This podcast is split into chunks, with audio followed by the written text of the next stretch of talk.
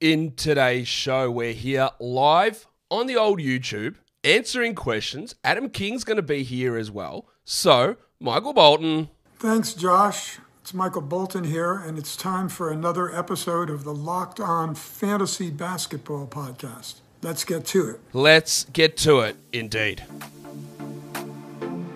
You are Locked On Fantasy Basketball, your daily fantasy basketball podcast part of the Locked On Podcast Network.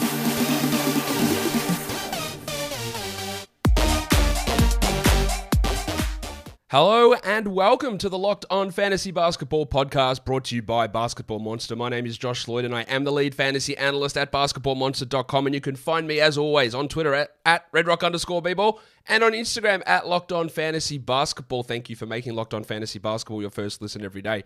We are free. We are available on all platforms. Today's episode is brought to you by Bet Online. Bet Online has you covered this season with more props, odds, and lines than ever before. Bet Online is where the game starts. Well, we've got someone here to join us for the first mailbag show of the season. It is a king who is not falling apart at the seams like old mate Viserys. It is Adam King. Welcome. Morning, Josh. Uh, you're nice and early for us, but it is we, we're used to this, I think. Yeah, mate. I've, I've been up for you know, I've been up for a good hour or so, getting ready for the day. We're here for the next thirty minutes to answer questions that you blokes might have. Uh, sitting here in the YouTube chat function. So, Kingy, you can see the screen. I'm going to drop those questions up on the screen. There's going to be a lot of them. There are going to be a few of them that I'm sure are duplicates. So, we'll try not to do those ones. Um, Hamburglar, should Terry Rozier be sold high before LaMelo comes back? My immediate, immediate answer is no. Like, no one's going to give you actual current Terry Rozier price, and the price that people would value him at when LaMelo comes back will be lower than what it actually is. So just hold it and love it. Yeah, hold him. I mean, we most most people drafted him with LaMelo playing, so I think anything you get now is a bonus. But people understand LaMelo could be back in a week, so yeah, let's um, hope so. Yeah, so no, no, I'd just be holding him. All right, let's um Leonardo Guevara Jr. says this. Let's get this question out of the way. If you ask it later, I'm not going to answer it. Is Hartenstein a must roster player? Now, obviously, yesterday, Kingy played 40 minutes. Yes, Mitch Robinson fouled out in like 13 minutes, but as I've been saying since the moment Hartenstein signed, he is a better player than Mitchell Robinson. We've just got to wait for old mate Tom Thibodeau to realise that. Now, this does not indicate that Tom Thibodeau has realised that.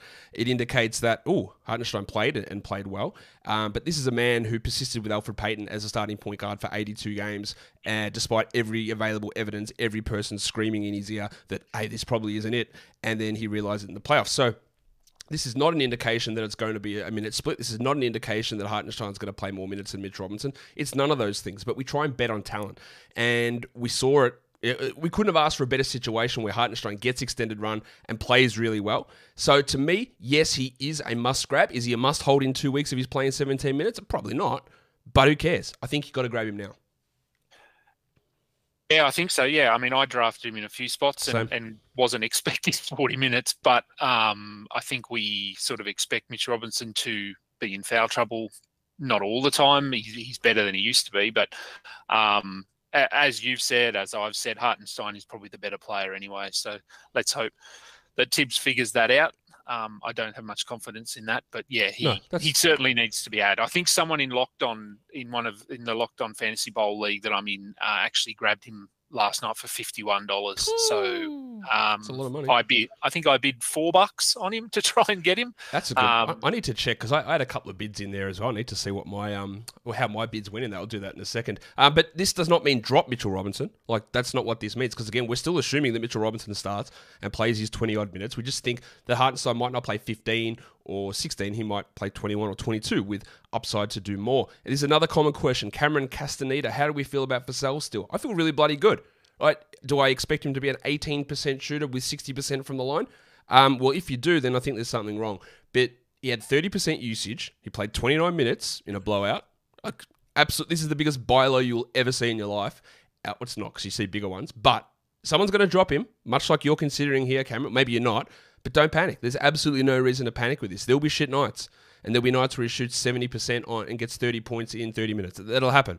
But the usage and the minutes and the role is what you should be excited about.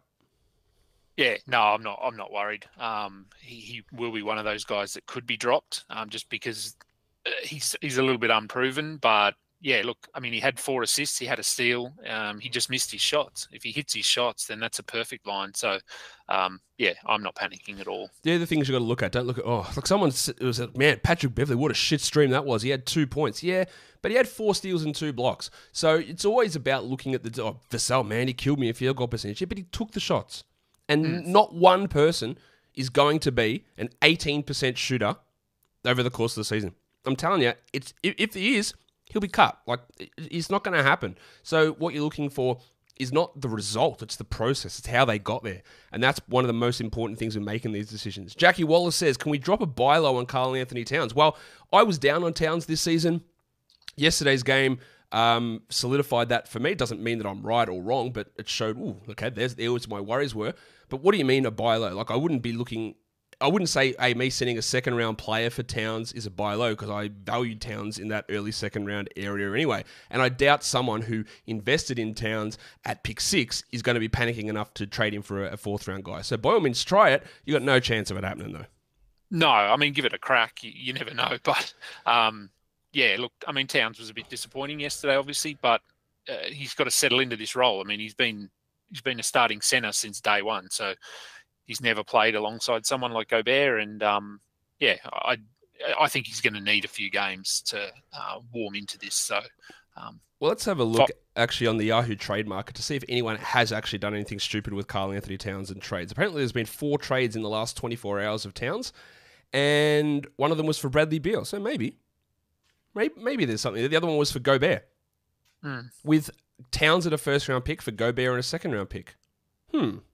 Okay, so there is a little bit of value shaved off Towns there, not necessarily much, but the trades that have gone down, there is uh, there's something a little bit going on there. So that is marginally interesting. Okay, um, is it worth dropping Oubre for the back to back? Like, I don't, I don't even know why I highlighted that question. I'm not really sure sure what to make of that. He's a starter. The minutes are fine. I don't think he's a high upside player, but if there's something else you want to get in there to get more games, I, I, I'm not I'm not really tied to Oubre that strongly. Um, all right, here's another interesting question that I just missed out. Nate Ford, we're going to get this one. Like, what are your thoughts on Eason? Kind of discouraging. He only got 15 minutes with Tate out. Would you drop him for Bojan? This is 100% predicted. Um, I told you a million times. Like, this is a guy who was the third string small forward in training camp. Every game in preseason was because either Tate was out, or Gordon was out, or Jabari was out. And even though Tate was out, they played KJ Martin over him. Stephen Silas makes bad decisions consistently. And if you drafted Tari Eason, you didn't do it for a 20 and 10 on opening night, surely. Surely that's not what you did. You did it because you hope at some point the rationale of Stephen Silas, and hopefully it's sooner rather than later, maybe it's in a month. Like you can't wait three months for it, but maybe it's in a month, maybe it's in three weeks. He goes, oh, he's actually better than Tate and better than Martin, and he should get 24 minutes a night. So after one game where he gets 15 minutes, while it's discouraging, it should have absolutely been in your this is this is going to happen. Like I expect this to happen. Um, that's how I entered the day anyway, Adam. Yeah, I, I, was much the same. I, I mean, I've made it pretty clear. I drafted him in a lot of leagues, and and I was, I mean, I would have loved a twenty and ten night, but I was planning on yeah, fifteen to twenty minutes. Um, it, it's yeah, it's not ideal, but he's on my bench in most leagues. I'm not. Mm-hmm. He, he wasn't active, didn't matter, uh, and and yeah, fingers crossed. Although based on them starting Bruno Fernando, I wouldn't have confidence that Stephen Silas will make the right decision, but let's hope that he does at some point in the near future. DJ says, Am I a believer in Bruno Fernando? No, I'm not. Look, and most NBA teams aren't either because he's been around the block a million times. He was literally on a two way contract last week, and the Rockets, because they are a, a team with the worst coach, or if not the worst coach, close to the worst coach in the NBA, decided to start him.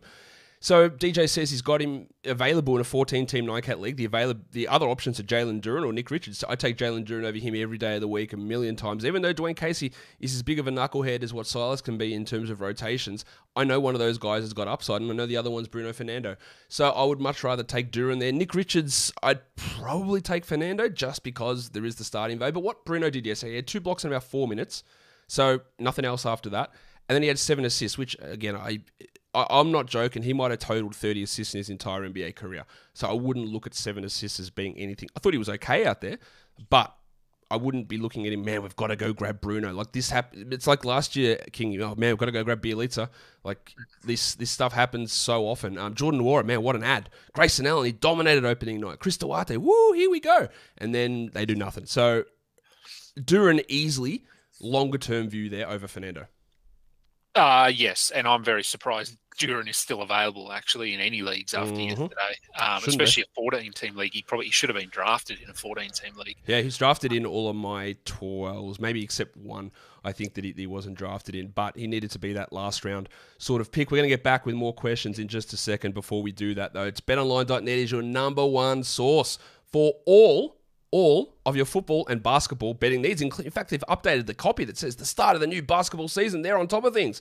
Find all the latest player developments, team matchups, news, podcasts, in depth analysis on every game, including the two games that are on today where the Clippers are still only five and a half point favorites over the Lakers. Maybe that's a first half line. I don't know.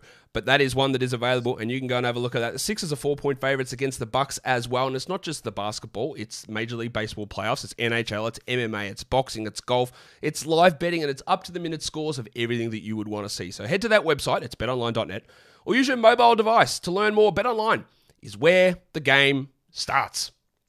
Kingy, let's go back grab another question in here. Sinwu Lee asks Nick Richards or Walker Kessler, who has more upside this year? To me, it's Kessler. You? Kessler. Yep. Um, we've got this news coming out today. The bearded Hefner says, Is Kawhi coming off the bench to start the season fake news? I don't, I don't know. I would put a. It, it's. This is the stuff that annoys me about NBA coaches and all that sort of stuff.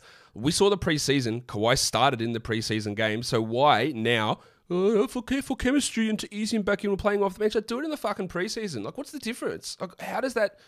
Why does that make? There's literally no. Coaches have this stump. Remember a few years ago, I don't know if you remember, King Alvin Gentry was like, "I'm going to bring Jrue Holiday off the bench so Langston Galloway could start because it's just much easier for me to keep Jrue Holiday's minutes um, under control or keep an eye on them. And it's also, I probably can give him more minutes when he comes off the bench. Like coaches lie and confuse themselves and tie themselves into rotational knots all the time. The easiest thing is to do is start Kawhi out there and let him play. Like, I don't know, this is not rocket science yet. They try and make it into some big secret.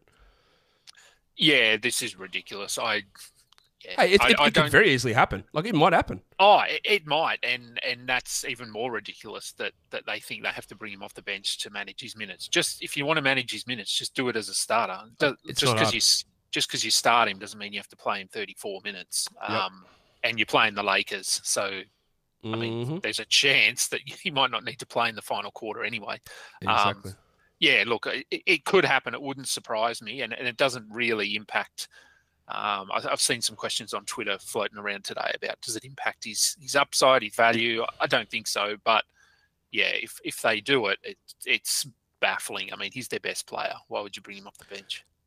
Abol says, What is happening with Olynyk? That's a very broad question, but really easy for you. He had 5,014 minutes yesterday. Vanderbilt fouled out in like 18 minutes. I was pretty big on grabbing Olynyk at the end of drafts with the understanding that by the time we hit January, he might be useless, right? And we understand that. But yesterday's game doesn't tell me that he's useless right now. He's still going to continue. They were, they were really good yesterday, the Jazz. He was, yeah, he's still really useful for his ability to space and to provide openings for guys like Conley and Clarkson and Sexton and Beasley and all these sort of guys. He will play not 30 minutes, he might play 22 or 23 minutes, and he won't get 5,014 minutes on most nights. Kessler was still really good in there, but don't be looking at this. Like the guy who really benefited from Olynyk fouling was Rudy Gay because. Vanderbilt was functionally their center and Kessler played there, and then Gay played more minutes because Olynyk was in foul trouble. So if you do have Olynyk, I, I get it. There might be a let's put a hypothetical out there, King. Like if you've got Olynyk and Hartenstein's there, or Duren's there, or Mathurin's there, or uh, Aldama's there, like to me they're all relatively close, but I guess it depends if you want production now, which I think Olynyk gives you a little bit more early, but those other guys like Mathurin, Duren, the value of those guys rises later on. Yeah, I think it depends. If you took Olynyk with your last pick, then you, you were expecting uh, something like this. And, and, as you said, he, he was in foul trouble. Somehow it was a blowout. Um, yeah, I, I'm not worried. I've got him in a couple of spots. I didn't drop him at all. So Loading says Tyronn Lue is a good coach. I'm sure he knows what he's doing. He is a good coach, but every single playoff series that he's in, he seems to go down 2 0 because he makes poor decisions and then makes the correct adjustment. So I'm not going to give him the benefit of the doubt of his initial decision. He generally figures out his mistakes and fixes them, but he doesn't make the first right, correct choice every time. He's a master of admitting his mistakes and fixing them, and that is a great quality. But he makes plenty of them and uh, then adjusts to them. So we'll see how he does with this one. All right, I know you're taking the piss Labo beat, so I'm not going to do that one. MR says Adam sounds way more Aussie than Josh. That's because I'm I'm using my fake accent. I'm not using my real Aussie, Aussie accent. I, I, I, can really. Uh, I better not because I, I, won't even understand myself. I better not go full uh, full Aussie with this one. All right, here's a question that's going to come up a lot. Manny Manoli, should I drop Kyle Lowry in points leagues? No, you should not. Now there is a real possibility that Kyle Lowry at age 36 has is done. Like that's that's there's a possibility Chris Paul is done at age 37. These things happen to smaller guards, and you never know when they're going to happen. But I'm not doing it after one game, Kingy. No, I mean I didn't draft him anywhere, so it's not a problem that oh, I'm faced with. I did, but, but yeah, I'd pick pick hundred. I'd pick hundred. Yeah, God. Um, no, look, I yeah, it's one game. Uh, he he was pretty bad, but you could look at Chris Paul as you said and say he was bad yesterday. Um, they might be both bad moving forward. We don't know. No, we don't. We don't. I mean, I guess Lowry was was pretty bad to end last season, but he had a lot mm-hmm. going on off the court um, as well. So yeah, yeah, I I don't sort of weigh that into my decision uh, at all. I'd just be holding him and see what happens. Give him give him a couple of weeks. He, he's proven he's he's done enough throughout his career to to um, sort of give him the benefit of the doubt. Agree. Um, someone asked me a question about John Isaac, and I'm not going to re- be referencing that guy until I, until I actually see him out on the uh, out on the court. Um, yeah, Rise Above says you can't panic off of one regular season game. Absolutely 100% accurate. David Lee, what are my thoughts on Kyrie's poor day one performance? That's what, literally what I just said. You can't panic. Who cares? Like, he had a poor shooting night. I could not I could not give a shit, honestly. Like, if you're getting up and down, and I think part of this is why I, I, stopped doing a lot of the DFS stuff is that I can't get hyper focused on one day's performance and then be out. Not that I ever did this, but out there rage tweeting athletes. Oh, what you doing on this one day? Like, that's not how the NBA works. It's like an accumulation thing. It's a it's a move forward sort of thing. So like, it's just just simmer down a little bit with that sort of stuff. You had a bad game. Like, it's not anything that's worrying me really at this uh, at this point. Kingy. Let's go through. Um, hey, don't ask me a question that says thoughts, um, because yeah, I can give you lots of thoughts, but they aren't probably what you want to hear. Is Nick Claxton a must roster in an eight-team league? I would say absolutely not. Um, in an eight-team league, you're only probably rostering 100 people. Claxton's probably the worst player in a roster. Therefore, the amount of value on your waiver wire, Kingy, is going to be extreme. Yeah, no, I mean he's probably borderline if you do need blocks and, and rebounds. He was pretty good yesterday, I thought, in, in 25 minutes. Um, did what we needed him to do. But um, yeah, in an eight team league, I think he's going to be one of those guys that's probably on and off of rosters throughout the season. Thomas says, Josh, who do you think hates you more, Raptor fans or Kai Sotto fans? I don't think Kai Sotto fans hate me anymore because they didn't actually make any sort of peep uh, on my channel after I said I don't think he's an NBA player, and they told me he's probably better than Chet and he'll go number one. None of them actually came back to apologise. So I'm reckoning they, they maybe accept that I might have been right there. So it's probably Raptor fans, but you know, we all uh, we all have our little things. Um, will Fultz have a decent role when he returns from injury? I don't know. Maybe, possibly. Who knows? I thought Jalen Suggs was great yesterday, King. He's a guy that we all were pretty hopeful on a nice second season. I don't think he's going to be as good as he was yesterday. Um, there's still Fultz and Anthony and Suggs, but they can handle most of those 96 backcourt minutes between the three of them, I think. Yeah, no, look, I, I mean, I grabbed Fultz with my last pick in a couple of leagues. Same. Threw him straight in my IR spot. Um, because, I mean, he had a strong end to last season, and, and I think they're going to utilise him. Um, but, yeah, I mean, it was pretty clear yesterday that they're happy to let one of about five players run mm-hmm. the point. So, mm-hmm. um, yeah, look, I, I, think he'll, I think he'll have a role, um, but we'll just have to wait and see. Here's one, and I think it ties into a bigger fantasy discussion. Um, Head Huncho says, Is DeAndre Hunter a must roster player? Because the, the number one thinking that people look at in a box score is the first column and it's points. And DeAndre Hunter scored 22 of them. You go, Ooh, DeAndre Hunter, I know that name. He was a high pick and he just signed a big contract and he scored 22 points. But my problem has always been with DeAndre Hunter. What the hell else is he doing? Three rebounds, like that's putrid. One assist, one steal, and he shot that on 70% or 68% or something. So when that number comes down, and that's at 40% or 45%, and he gives you 12, 3 and 1, you look at it and go, like, that's not exciting at all. And no one shoots 68% on a continual basis. That just doesn't happen.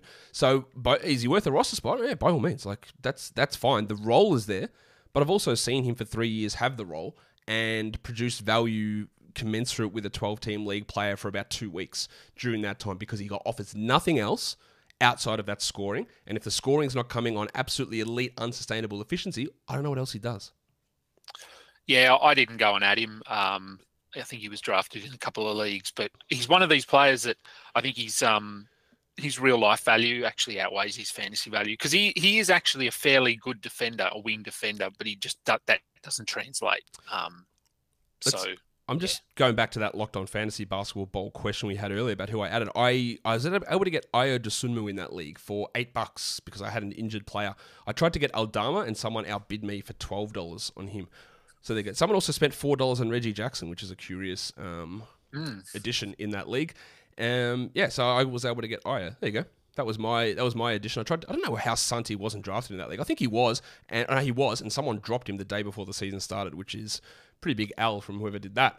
Yeah. Um, what other questions have we got here? Carter Al, are we expecting Jabari?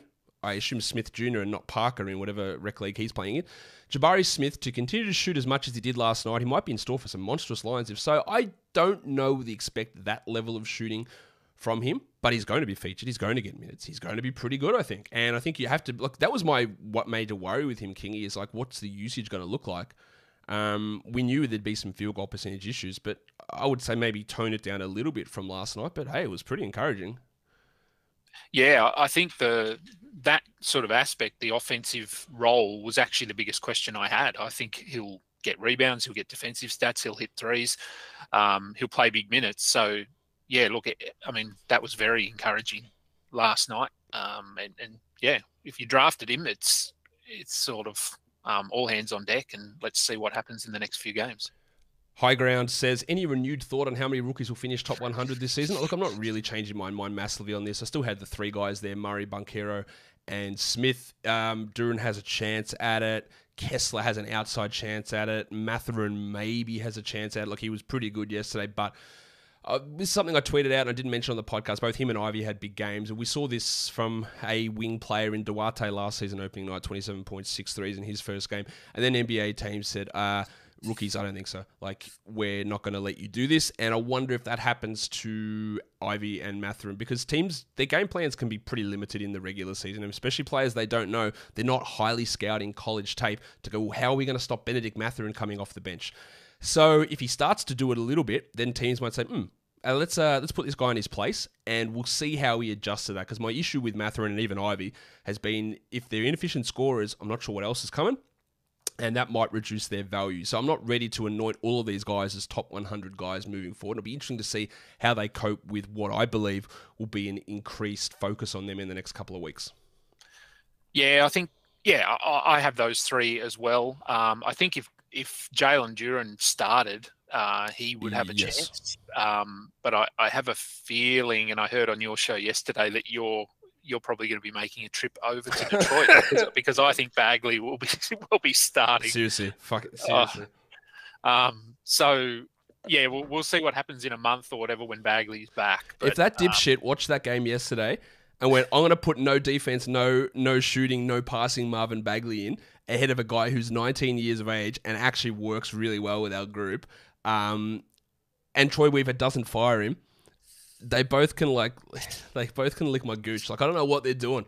Uh, metaphorically, of course. I, it would make it would be one of the more stupid decisions I've ever heard or ever seen from a coaching perspective. Like, how, you, how do you justify it? I've seen Marvin Bagley play, and I'm, i think they have as well.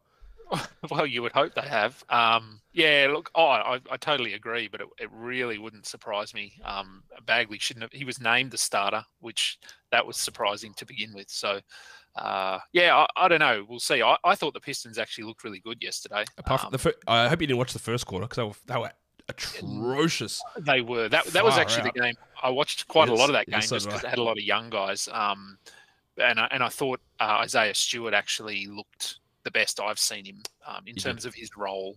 They, they've it looks like they've figured out, and and I mean they've got some good young guards now, and, and they're they're playing quick. So yeah, fits, I thought was interesting in that game. Not to diverge too much from the questions here, is that um, yeah, Cade, I didn't think played his best, but still had 18 and 10, mm. right? And when you're still, when you, a lot of focus is coming in on him, and the fact that he opened things up for guys like Ivey and for Stewart and for Duren and for Bojan, yeah, I thought he was really, really good, despite you know, shooting like sub forty percent, and that's that's a massively encouraging sign for me as well. Yeah, yeah, and I I agree. It wasn't his best game, but he found a way to rack up stats, and that's what good players do. Sam, you've just triggered me with this question, so I'm going to answer it. He says, "Why is Sexton coming off the bench? He's not particularly good." And the reason, the Tony Jones, Jazz beat reporter, he said, the, you know, someone said, "Why is this ridiculous? Why is Sexton coming off the bench?" He said, "Well, he hasn't been in their best five players, and he's not in their best five players, and he hasn't shown that he's in their best five players, so he's not going to play like he's one of their best five players." And Tony's there at practices, and he talks to the coaches, so I'm going to take that as what's actually true. And again, Collin Sexton's a guy that in the past has scored, but I don't think he's a winning player. And if they think that Jordan Clarkson and Malik Beasley can help them more, go for it. Like Sexton is not that good, and I think I I, I just thought they would start him. They paid him, and it was a piece of the Mitchell trade. But if he got there, and Will Hardy went, eh, I'm not sure about this. Like there's still a don't drop Sexton or anything like that, but you know, this is not a massive surprise that he's not good enough. And the other thing is, are they showcasing Conley for a trade? Like my guy Sam, everyone knows what I'm going to say here. Do you think that other GMs have never seen Mike Conley before? Who's this young spry man, number 11 for the Jazz? Hmm, Michael Conley Senior, is it? Michael Conley? Hmm. Oh, oh, he looks like a bit of a goer. I wonder if he'll trade for me. Everyone knows who Mike Conley is. Showcasing for a trade doesn't exist. You know what they're showcasing to do? To win some games. Sorry, Sam, I don't mean to put you on blast, but they're playing him because he's their best player. And they, despite the organizational philosophy, they want to win games. Will Hardy wants to win games. The players want to win games. And Mike Conley's actually really good. So they're not going to sit him down. They're not going to bench him because he's really good. And if teams want to trade for him, and if they don't, oh well, he's a legendary teammate, great community guy, and the Jazz love him. So we'll see if he ends up going or not. But showcasing is a fallacy. It's something that the media loves bringing up, and it's just garbage. It's actual absolute garbage. Yeah, I think if showcasing was a thing, then Eric Gordon has been showcased for eight years. So Thank you, thank you very much. And again, if any GM needs to, and any GM not named Doc Rivers when he was GM needs to see a player put up a big game against their team to trade for him, then why are they doing? What are they in that job for? That shouldn't be the case. It's like almost there, there was a lot of talk about it when the Victor Wembanyama Scoot Henderson game was like, oh man, GMs after they saw this game, they're gonna be, gonna be there wanting to get these draft picks. Like any GM or scouting department who knew what they were doing knew about these guys for. If I knew about them for at least two years, then I'm pretty sure NBA scouting departments knew about how good and gen. I've been hearing about Victor since he was about 13. I knew he was going to be this like level of prospect coming through. So I'm pretty sure the NBA teams are a, a step ahead of me on that one. We might be able to get one or two more questions in here. Um, Benaran Gungor says, "Is Malik Beasley must roster?" I couldn't say that. No. Uh no. I think I've got him in a deeper league, possibly, and and I really just need some points. Um, but yeah, I, I, th- I, don't think he's must roster. I think yeah, I think the the thing which is important to note there is the term must roster. Like, can you have him on your roster? Yeah, who cares? Like, sure, no worries, whatever. Do I have to make sure that he's not sitting on the wire? Like, no. He's a points and threes guy who's still coming off the bench and might score 15 points with five threes, might score nine points on 15 shots with two threes.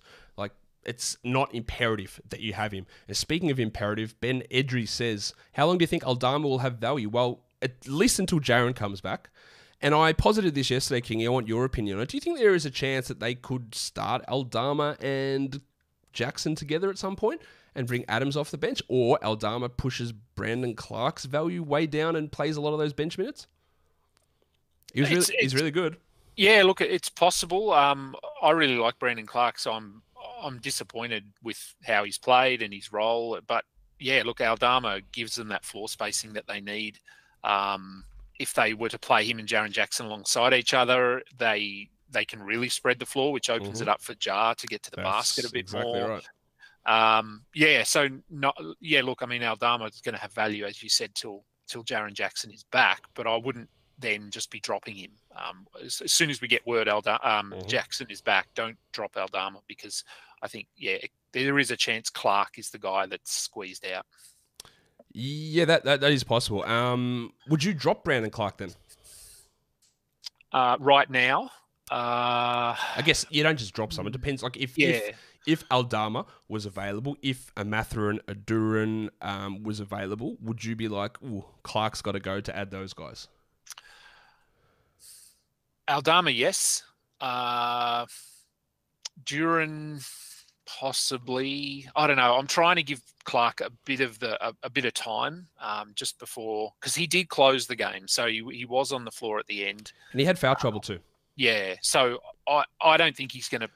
I, I, I was expecting sort of uh, mid 20s minutes, like 25, 24. So we'll see. They also just they couldn't really play him with Adams though. That's part of the problem. No. Is that they're viewing Clarke at this point is basically exclusively a center. So it, the Jackson absence doesn't really matter that much. No. Um, and Jackson plays some center that when he comes back, it probably hurts a little bit more because the spacing of Adams and Clarke together, they hate it, and they pri- they're obviously prioritizing that spacing, which makes me pretty worried. Now, I just think, given the fact that he's not getting 25 or 26 a night, and and the potential for that to drop even further later on, that the upside for Clarke uh, like realistically, he's probably a worse or second worst player. That means he's got to be up on the chopping block. Yeah, I, I, I mean, I've said this. I, I actually wasn't too excited when when Jackson went down because I think we saw last season that Jackson and Clarke can play together and they played well together. Mhm. But that because you can play Clarke at the center and, and Jackson at the four, but you can't do that with Adams. So yeah, I, I can. I mean, as we've said, Aldama could have value, but I could see a, a situation where Jackson comes back and Clarke actually gets better in terms of or his his role actually increases if they decide to just go with with um, Jaren Jackson at the center a bit more. But they uh, Adams is is a really nice fit on that team. I know he doesn't rack up a lot of stats, but Last question, Kingy. Um, Shinobi says, "Is Harrison Barnes a drop?" Um, I wouldn't have drafted him personally because what he did yesterday was exactly why I didn't want to draft him. No upside, and this is without Keegan Murray. So when we're trying to cycle through the let's hit the waiver wire gold on the Aldamas, Durens, Mathurins, the Sumus, throw whatever name you want in there, Ivey, whoever it is. Like Barnes is gone. Like there's no upside in him. It's like having Dorian Finney-Smith or Kentavious Caldwell Pope or one of those guys or Aaron Gordon or even like Royce O'Neale who went off yesterday, but we don't expect that. Like these are the guys that this the production's solid, and if you hit fantasy playoffs, you might want that. But I don't need it now. Like I'd rather take a flyer because Harrison Barnes is never going to be top seventy. Like, give me someone who might be. So yeah, look, see you later. If there's someone out there that you want to add, yeah, I didn't draft him either, and and I. Uh, when I did my recap yesterday, I did almost put in there that I mean you can just you can drop him. Um, he'll he'll be better than that. Like he, he'll Uh, yes, he will. 15, 16 a game. But as you said, he does nothing else other than maybe some rebounds. So yeah, I, I wouldn't be prioritizing him at all. You definitely can do better than that, but I also don't care that much. But again, when people hear my opinion, it's like when people asked me about Mo Bamba yesterday. I didn't draft him because I didn't think he was valuable. So if you're going to ask me, hey, should I have him? Like my answer is going to be no, you shouldn't have to begin with. So get rid of him straight now. But you obviously thought different to me to have him to begin with. So use that information um, yeah, to how you value him moving forward. Because again, I wouldn't have picked him, so I would have no hesitation him. But you obviously thought something way different to me to have picked him at a decent spot. So maybe you want to hold on and wait till see where that goes. Uh, Kingy, that will um, that'll do it for us in this mailbag show. Tell people what you've got going on and where they can find you if they want to hear more from you and your mustache. Uh, yep, uh, at Adam King ninety one on Twitter. Uh, we've got uh, we'll probably have an episode of our of the Clutch Time podcast coming out this afternoon potentially, um, and then got a few things going on in the background as well. Um, and Movember coming up, so hoping we can get a few people together to grow some nice mows. Yeah, I'm going to be doing that with Kingy and a bunch of other fantasy guys, hopefully. So hopefully you guys can donate to help men's health as I grow out this mustache and uh, get it excited. Kingy, thanks for jumping on. And that, guys, will do it for us today. Don't forget to follow this podcast on Apple Podcasts, Google Podcasts, Stitcher, Spotify, Odyssey. And if you're on YouTube, do me a favor and thumb it up. Leave your comments down below, guys. We are done here. Thank you so much for listening, everyone. See ya.